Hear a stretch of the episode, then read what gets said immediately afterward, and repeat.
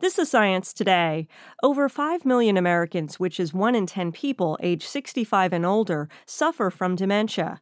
The disease takes its toll not only on patients, but on their caregivers too. Probably the most common thing these days is that the care of a patient with dementia largely falls on a spouse or family members. Among caregivers, rates of depression are about four times as high as they are among non caregiving adults in that age group. So it really is a dramatic increase.